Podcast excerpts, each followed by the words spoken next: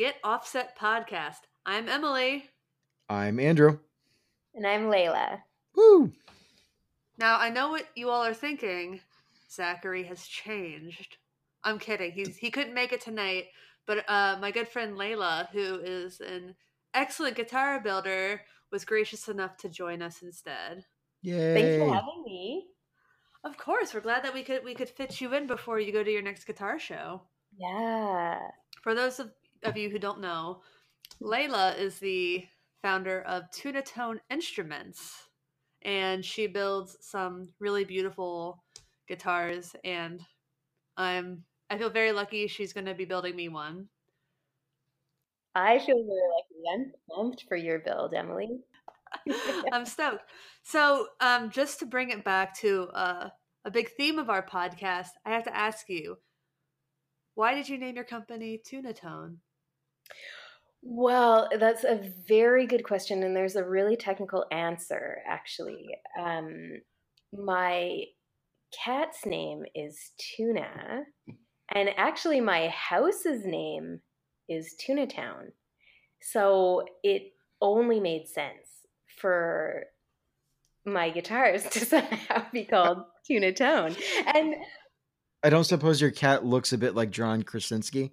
Oh, sorry, I don't, I, I'm, I don't pick up on that reference. It's a, oh, it's a reference to The Office. There's a character in The Office, uh, Jim Yeah. Halpert, and he's referred to by my personal favorite character, Andy Bernard. Oh, Big Tuna. Yes. No, actually, tuna. My tuna is like a little tuna. She's like, she's really compact and she's super fierce and an outdoor cat. So she's like, she's small and she's got short legs, but she's super fierce. Like, if a cat could have a six pack, like tuna would. have. It's like oh, a six tuna pack loaf. tuna. Tuna loaf. That's right. Actually, you know, you know the part on a cat, like on their belly, that sort of like it's like a little bit of a floor sweeper. Like sometimes, like there's like That little podge. Yeah. Okay. So I looked it up, and that's actually called a primordial pouch. And what it is, it's because when cats are fighting, they're up on their hind legs and they're scratching each other. And it's actually like a second layer of skin that is anatomically just there since birth in order to basically protect their organs in case, you know, in a fight they're gashed. And some of my friends say that tuna has a primordial six pack instead of. That's exactly why I'm a little overweight. It's just in case I get mugged, yeah, right? so so if I get stabbed, that you know, it's not gonna get anything important. Aha! Your plan has been foiled by all of the six packs that contributed to this lack of six pack. I think we call those a, a, a pony keg. It's a little keg. Or if you're in Ohio, we call um, drive-throughs uh, pony kegs. Like the drive-through where you buy your pony keg is called a pony keg. Classic. I appreciate it not being like a, a, a giant horse keg. So you know, in the Midwest, like I, I, I f- like every time I go to the Midwest, I feel skinny. When I come back to like the West Coast, I, I don't. It's same, So same. Uh, different food in the Midwest. Leila, you got to go to the Midwest. and I haven't traveled enough through the through the states, honestly. You don't need to go to the Midwest, Leila. Actually, Minneapolis is great. I'll be going there in about a month to see a friend. I've heard Minneapolis is really cool. It is. They have this big um sculpture park and it has a Mhm. big cherry spoon bridge, which you just have to Google. And they have this tree, and this tree has a bunch of wind chimes in it, and they're all playing all the notes from one song. So you stand underneath it, you're just being like flanked by music. It's pretty cool. And then they have a giant blue chicken statue. That's well, it's a rooster. It's a, I mean, it's a big blue cock. And Andrew, you can bleep that out. It's literally called the word was intended for its original academic purpose. It's it's literally called Big Blue Cock. I think, but I digress. Is this a guitar? Is this a guitar podcast or is it a Big Blue Cock podcast? No. It's a cats podcast where we talk about cat themed guitars exclusively. Oh man! So Leila has the best cat themed guitars around.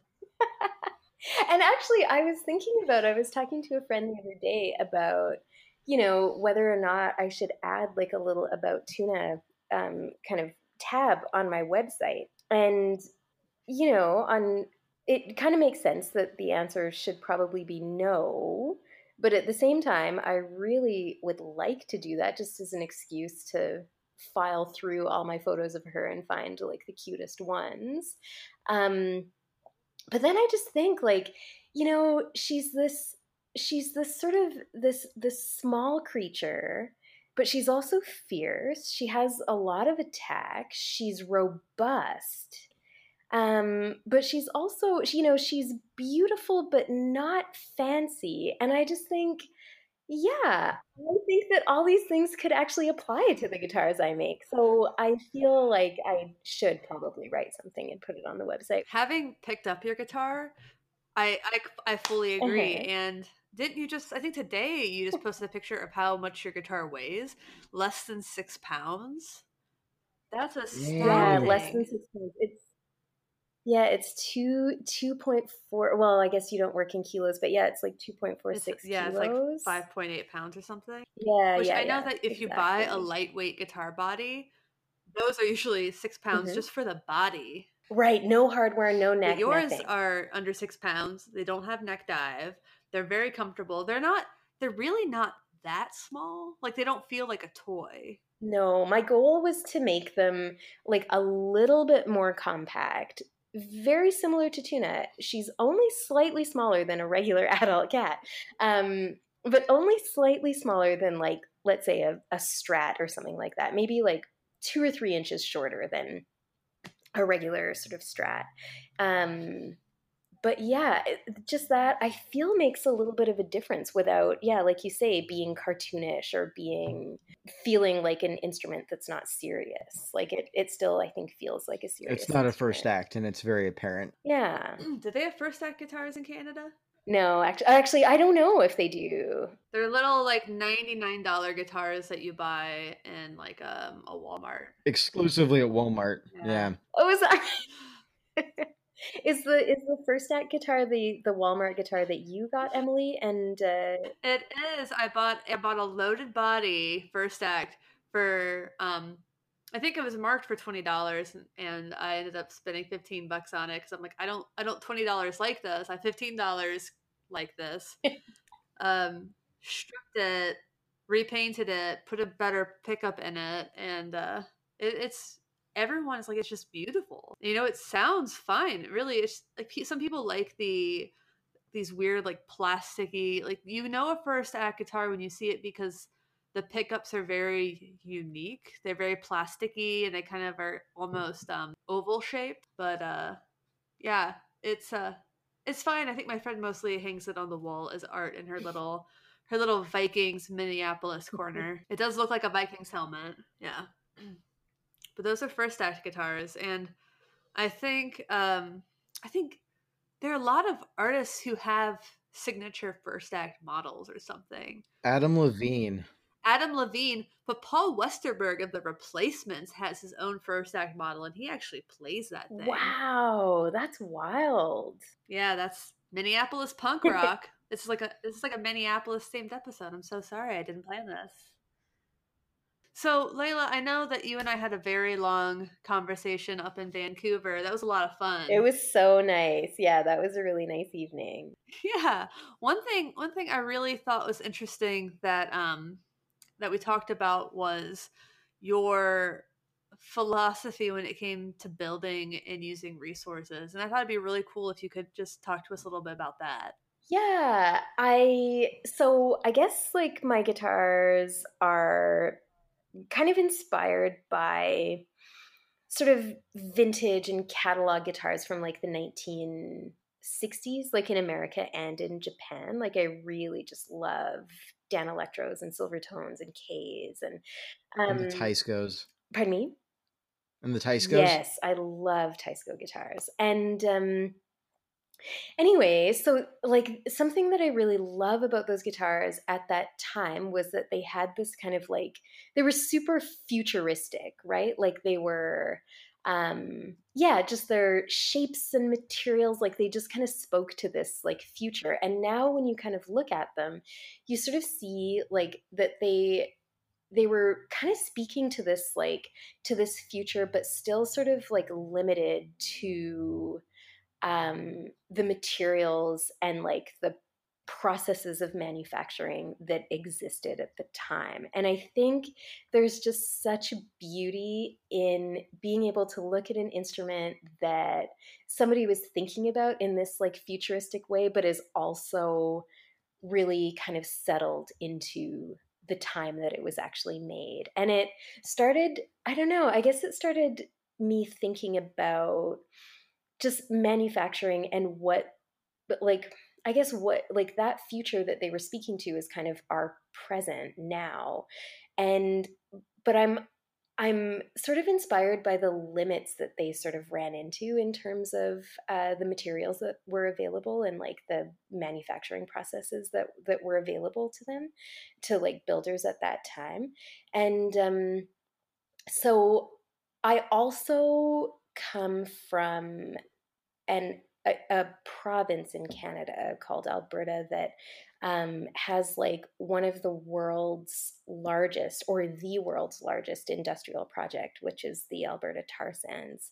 Um, and the entire economy, I mean, even federally is sort of uh, is is sort of I guess organized like around uh, and reliant on um, on these Alberta tar sands, and they've you know anyway the province and the nation have done a very bad job of uh, diversifying, and so there's a lot so in the city that i live in even though it's not the point of extraction it's the it's the largest city close to the point of extraction um, there's a ton of manufacturing that happens here. And so um, I so what I've started to do is I've started to get really interested in not just designing like sort of the shapes of, you know, the body or the headstock or things like that, but starting to kind of get interested in in making my own sort of bridges and um, even like the mechanics around like you know this sort of thing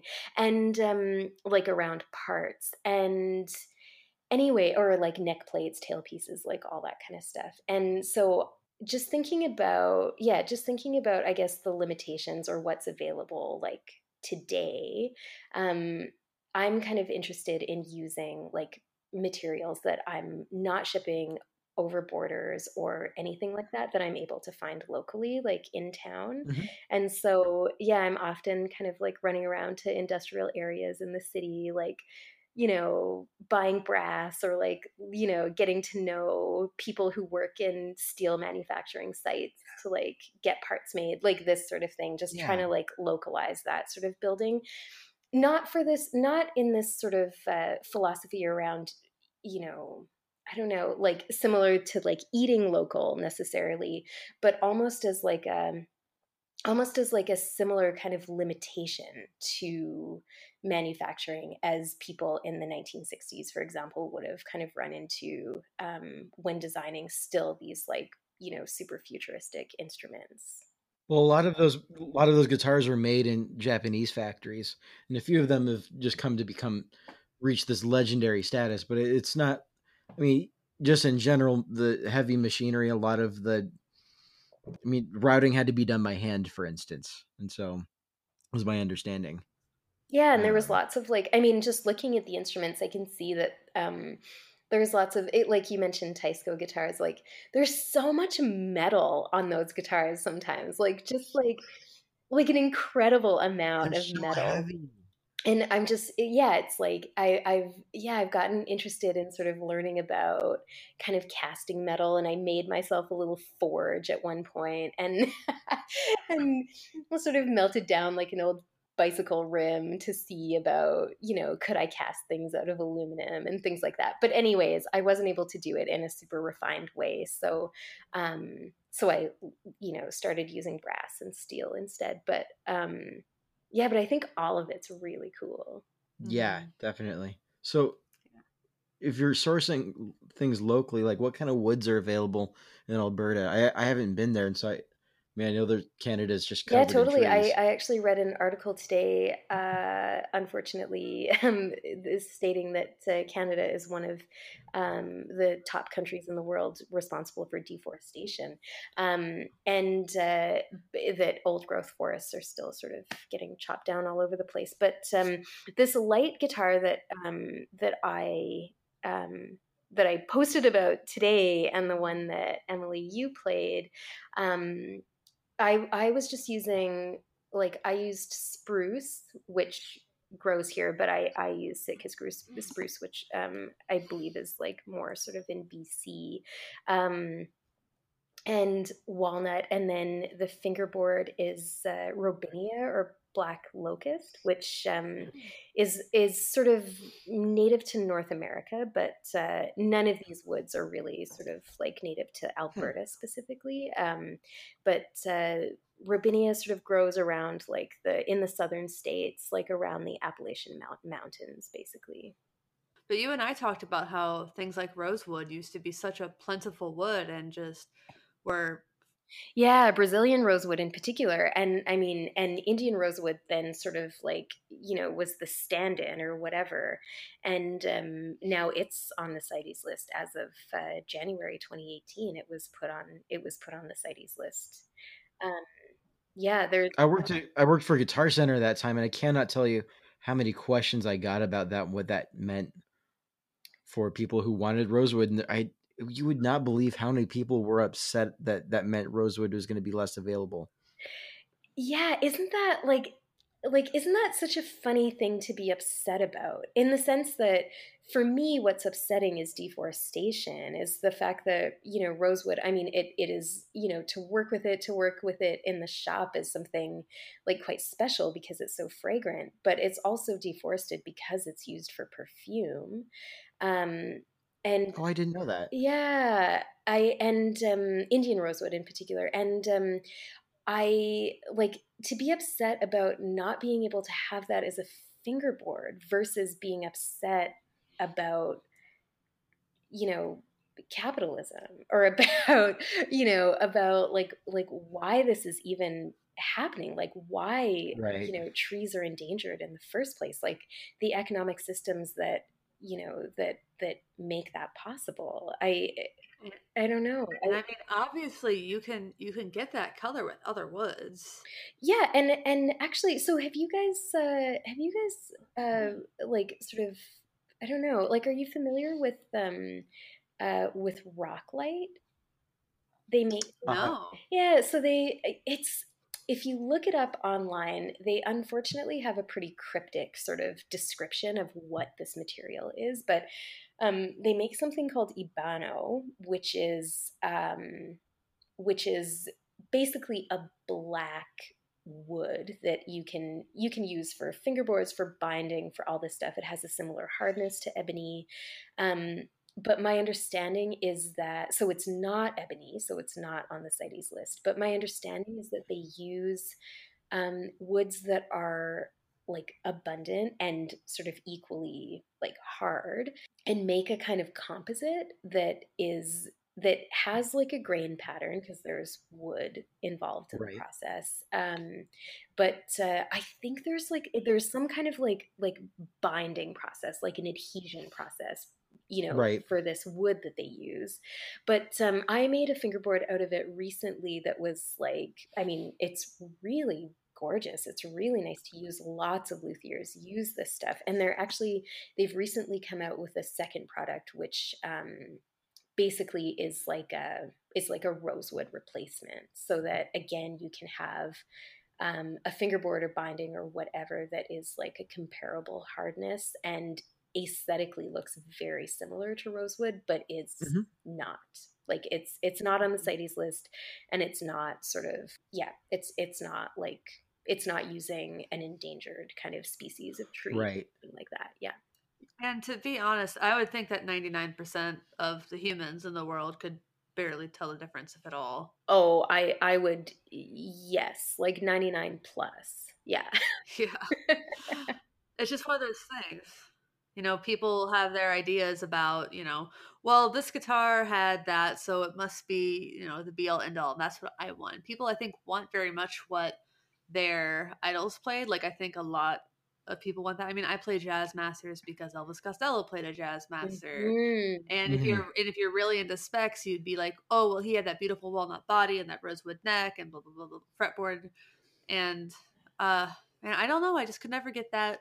I, I it's funny um because I did a video for Eastwood a while back, and I didn't even talk about Tonewood, but I just said the word Tonewood, and the only negative comment I got on that video was some guy who wrote disliked because of Tonewood. So obviously, it's not as in vogue as it was before, or people maybe have different opinions about it. But I mean, there are people who believe that Tonewood matters, and there's people who believe it doesn't. I, I think of all the parts of an electric guitar, when it really comes down to it, I think now, this is obviously not the same for an acoustic guitar, but for an electric guitar, the wood I think has the least amount of impact of all of the other components. Not saying it doesn't have an impact, but because obviously, like if you play a basswood guitar versus an alder guitar um, with a string through body, the, the sustain is going to be notably different. But I mean, you there it's not as much of a difference as the pickups or as the strings or the tuners, all of the above. Uh, the way I like to think about the the site the CITES list is uh, uh let I have a, a plant in on my porch. It's a mint plant, and I like to make tea with it. Now, if I were to have everybody that I know come over and also have some tea, uh, I would kill the entire plant and assuming that it's the only mint plant on the face of the planet. Once it's gone, it's gone. And so if I if I just make myself tea every once in a while, I have to let it grow back and to maintain a healthy status. Then that's what I've got to do to continue enjoying mint tea. But if we keep going, this mint tea is going to be gone for good, and that's kind of a problem because then nobody gets it.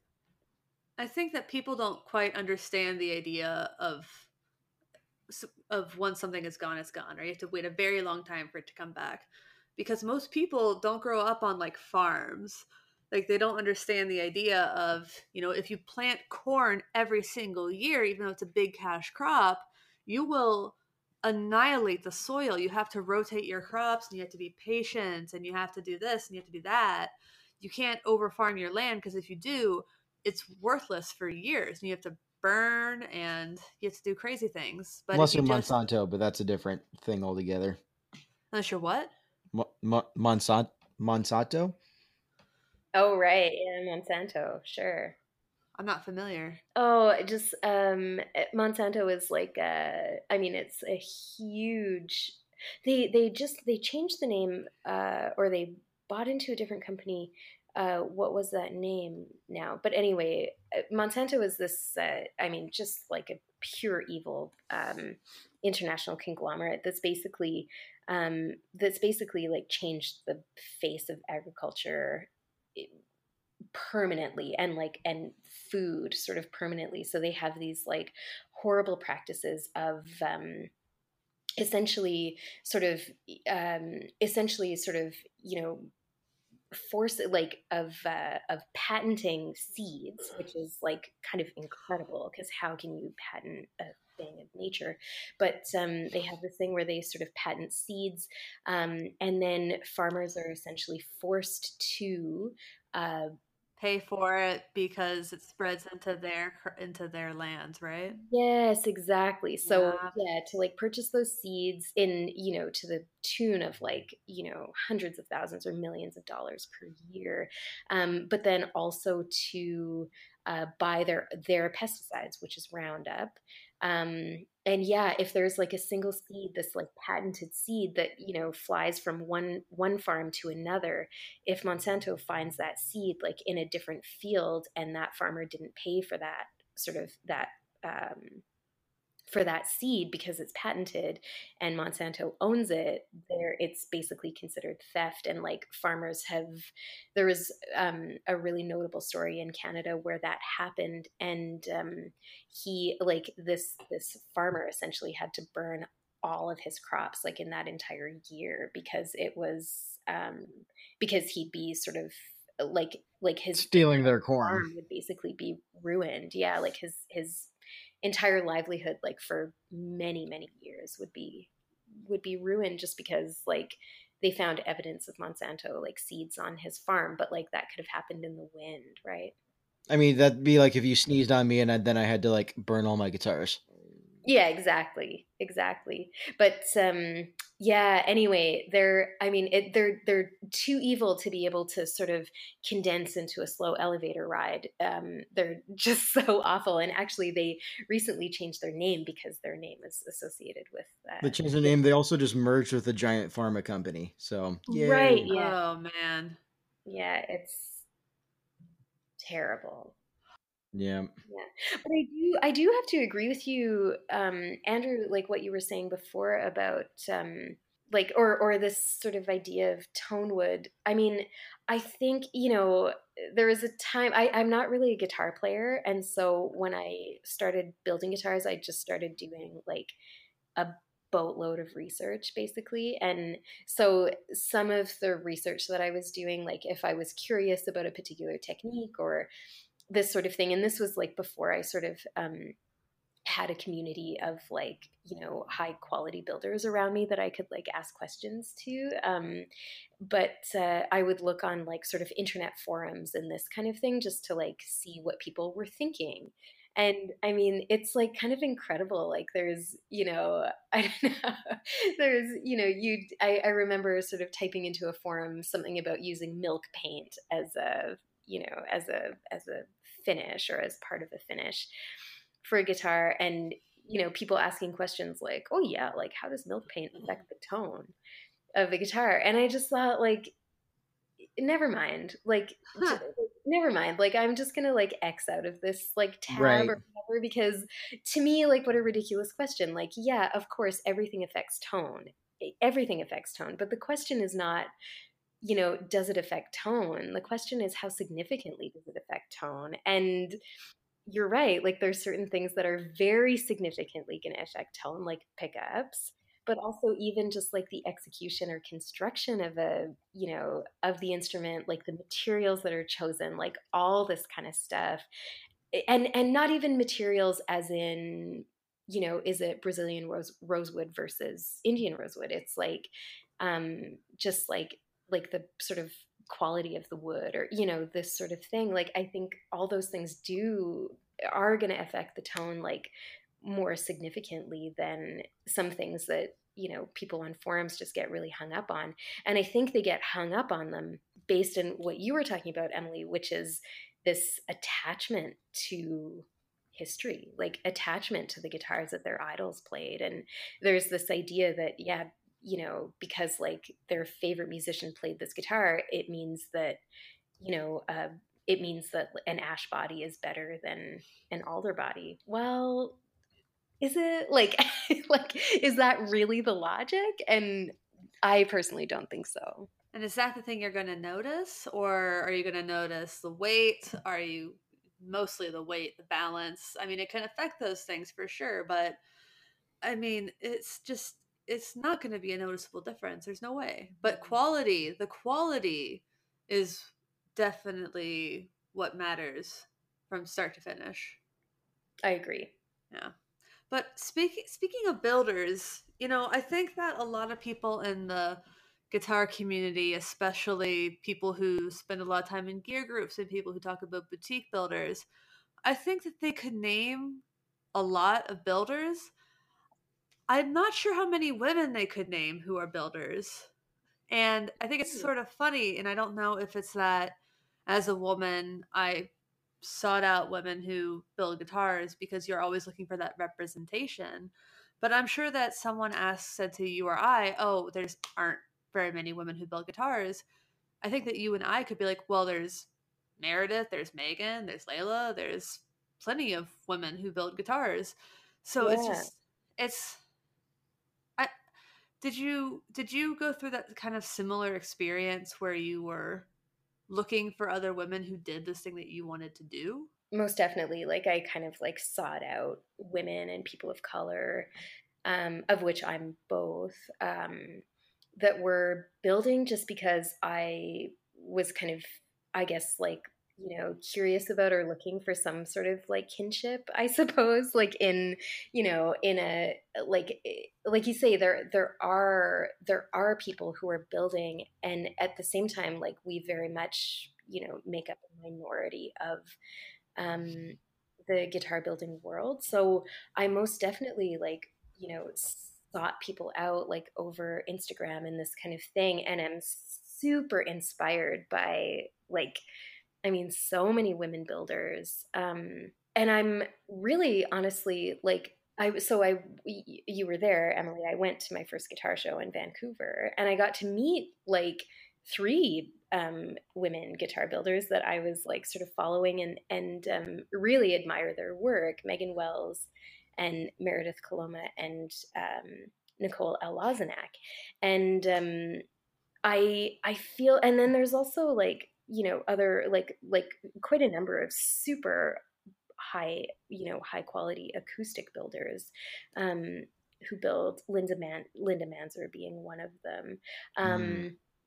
But uh, I like I it, it sort of occurred to me. So I had like quite a good experience at that at the guitar show. Um, I felt like my you know work was well received and all this kind of stuff. But it was really cool to sort of share a space with these other women, um, realizing like like Megan and Meredith in particular just are these builders who I think have kind of like paved a way for somebody like me because they produce super high quality instruments and have sort of like and there's women before them as well who have sort of like like done this work and i think i don't know like i it was really cool to sort of enter a space like that and not feel like i was being you know put under a microscope basically for or that you were a token. Yes. Yeah that's a, that's a thing that at, at guitar shows that has kind of been an experience I have had. Okay. Um, uh, just that there aren't a lot of women at them, but then if there are female performers, there's maybe one. Mm-hmm. If that, that would be like a lot for some of them. But it's nice to see, and I don't know if it's because Meredith is one of the people in charge of of the Vancouver Guitar Show. I mean, I sent an email to them about um, a, a workshop I went to, and she's the one who responded. Right. Yeah. She's like, she's definitely a main organizer of the festival.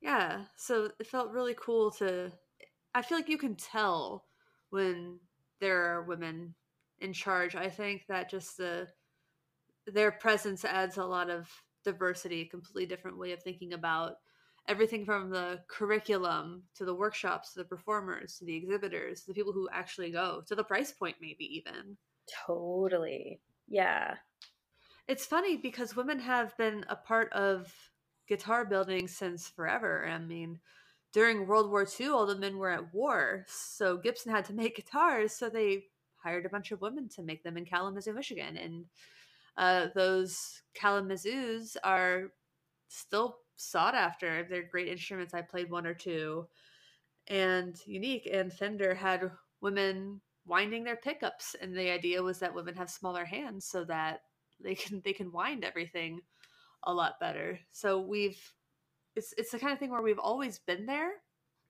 but just not front and center. My husband is a developer and he learned how to code at one of those, you know, coding schools programs. And they have this big wall on just right when you walk in and it's all of these famous coders through history and especially in Seattle. And they're having some like happy hour or something and I'm looking at the wall and I'm looking through and I'm counting the women on the wall. And there are women on there, but they're like in the background, they're not named. And a guy comes up to me and he, he we're talking. I'm like, the problem with this wall is that there are no women on it who are named. And he said, Well, you know, they're probably just there just weren't a lot of women back then. And I was and I said, Yeah, I mean, they were there.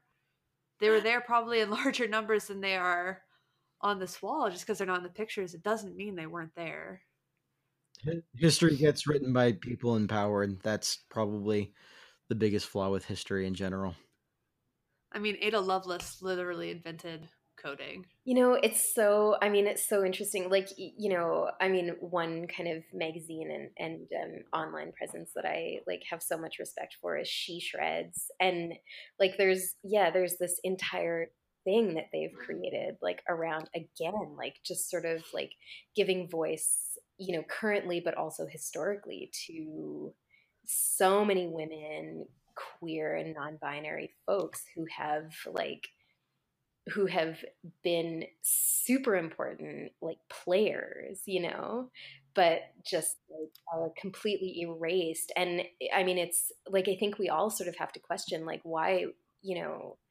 who's with that why did it take so long for sister rosetta tharpe who invented rock and roll to get into the rock right. and roll hall of fame like how yeah you, have you ever heard the phrase cotton picking for guitar uh not for guitar i know Andrew, have you heard that phrase cotton picking? I don't think I have.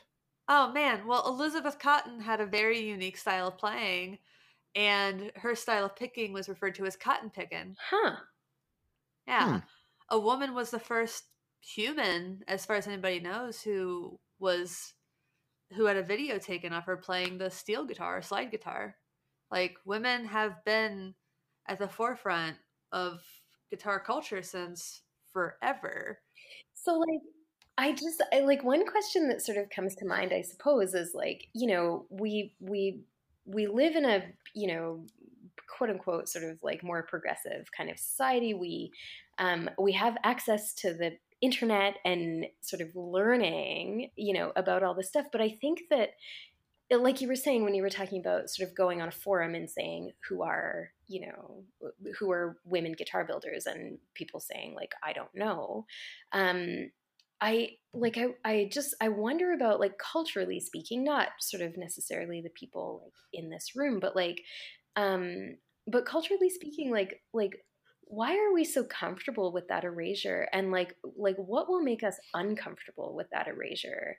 So that things actually kind of change in a more broad sense. Like the people looking out for it you know are going to find she shreds or are going to find like these builders who are building or right right. you know women who you're gonna you're you're gonna look for your community to be to for that part of belonging but are you going to look to see like really dig to see what have I missed though? Exactly. Like where are these gaps in my knowledge and experiences? And that's ultimately what makes a person grow, not finding that safe space. I mean, you can say that women are always in this uncomfortable zone. I think if you're a woman and you get into music and you start playing guitar, you're putting yourself in this uncomfortable zone. So then you have to retreat and to find those those those communities of people who share your experiences. But men, the culture as a whole is their comfortable zone. And you can tell some men are just so great with being like called out for saying something gross or bad. I mean, I'm glad that most of like the Facebook groups I'm in, there was a guy who made a, a hashtag Me Too joke for something where he just meant like, I also don't like pineapple on pizza or something. And I just responded with a gif of like a cat saying no. And he immediately was like, you're right. That was a bad joke. I'm sorry. Yeah. But then there are the guys who will say that you saying the F word is as bad as just rampant misogyny, which is wrong. Like if that's if you're if if you can equate um, an adult woman saying the F word with just terrible misogynistic comments about women, then your priorities are bad. Well, I mean, speaking from a man's perspective, um, I'm not used to having my comfort challenged. And even as someone who really cares about other folks and is someone who tries to be very mindful of that and is constantly looking to improve and to expand my outlook on life and humanity and the human condition, all of that, all of that you know, it, it kind of bothers me some on a personal level. And my my jerk reaction is like, "Excuse me, what did you just say about me?" Or like, "You're trying to take what from me? This is mine." And like that's just kind of my gut reaction. That at why that is, I don't know, but I know that's kind of what my gut jumps to immediately with this kind of stuff. I mean, I think white women can get into that sort of protective knee jerk sort of reaction when, um, you know, you talk about the idea of white feminism and uh, feminism that isn't inclusive to to women of color. I mean, you hear that that's that fact all the time that women make 75% of what a man makes, but women of color make a lot less. Black women make maybe 65%, Latino women make like 50%. Yeah. Like that's like it's worse than that. Like it's bad and I think that if as a white woman if you're not thinking about that yeah, you have a lot of disadvantages. I have a lot of, you know, I've experienced a lot of sexism, but I haven't experienced sexism and racism, and they are both just atrocious. And a lot of women have to experience both, and it sucks. So sometimes white women get super defensive when, like, a black woman calls them out. You know what? Just listen, take feedback, not personally, but as a chance to be introspective and you know maybe that that gut reaction is to say well screw you like what do you know about me? I'm a good person. But like if somebody says something that like that to me even if that's my first reaction i gotta bottle it up i gotta process i gotta think about what i did to hurt somebody. Because if i hurt somebody like i don't get to say no i didn't hurt you Totally. Mhm. it's, it's just not how it works I mean, yeah, there's a term for that, right? Is is uh, white fragility, and like there's, I mean, yes dude, I can't even sort of start on that, but there's so many amazing articles online all about it. But uh, but yeah, no, I hear what you're, I I hear what you're saying, Emily, and I I I agree that it is about like sort of you know not necessarily denying that first response of defensiveness but like recognizing that it is a first response and not like the only response or not like the ultimate response. And then sort of like taking time to like process and learn and like figure out your feelings not with that person that's kind of like called you in but um but maybe and that it's not that person's job to then answer every single Yeah. one of your follow-up questions like Like, you no, yeah. like i i'm sorry like i i can't that's enough mo- emotional labor like Yeah. i'm Mhm. like guys message me all the time who have like they really do like pedal builders message me sometimes guitar builders message me sometimes people who run gear groups message me and sometimes they'll ask about like oh how can we make this better for women? Or what's your perspective as a woman? I'm like i get it that's coming from the right place. I'm gonna always answer their questions as long as they're sincere. But like i can see how that would get so exhausting so quickly. On that note uh this one's run a little bit long so we're probably gonna get going. But Leila thanks so much for for being a part of a part of our podcast. Well my pleasure. Thank you for having me all right Thank you so much. Really appreciate all it. right thanks everybody who listened and we'll see you all soon Indeed. See you next time. all right bye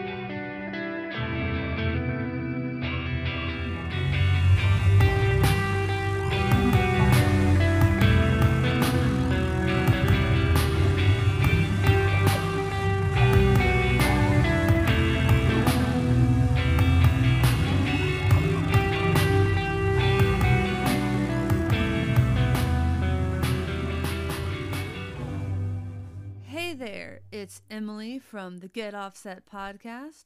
Thank you so much, as always, for listening to this week's episode with Leila Sidi of TunaTone Instruments.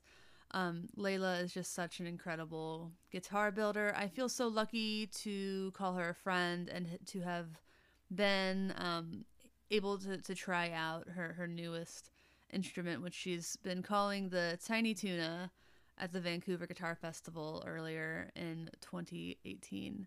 Um, uh, like we usually do for episodes where we have guest hosts, please, in addition to liking Get Offset on the social media channels, please go and follow Leila at least on Instagram. She not only posts pictures of her beautiful instruments, she posts videos of her cat Tuna and she does these really cool sort of um, videos uh, of, of her building and they just kind of go on a loop and they're really hypnotic and there are a few that i've watched maybe 10 times before i realize that i'm just watching a 10 second loop over and over. So if that's something that you're into she does that. It's pretty great. Um, if you need more Leila, and I get that, we have a bonus episode on the way that is just Leila and I talking. And uh, if you liked this, I think you'll like that. If you didn't like this, you should still listen to it. Um, because I mean, I think it was a, a fun, fun conversation to have, and uh, I hope you agree. Um, please review the podcast. Please subscribe. Um, please leave us feedback on what we're doing. Tell one friend in the guitar community about us. Um, we very much appreciate you taking time to to listen to us yammer about guitar stuff. We have a lot of fun doing it, and we hope you have fun listening. So until next time, thank you for listening and thanks for understanding. Bye.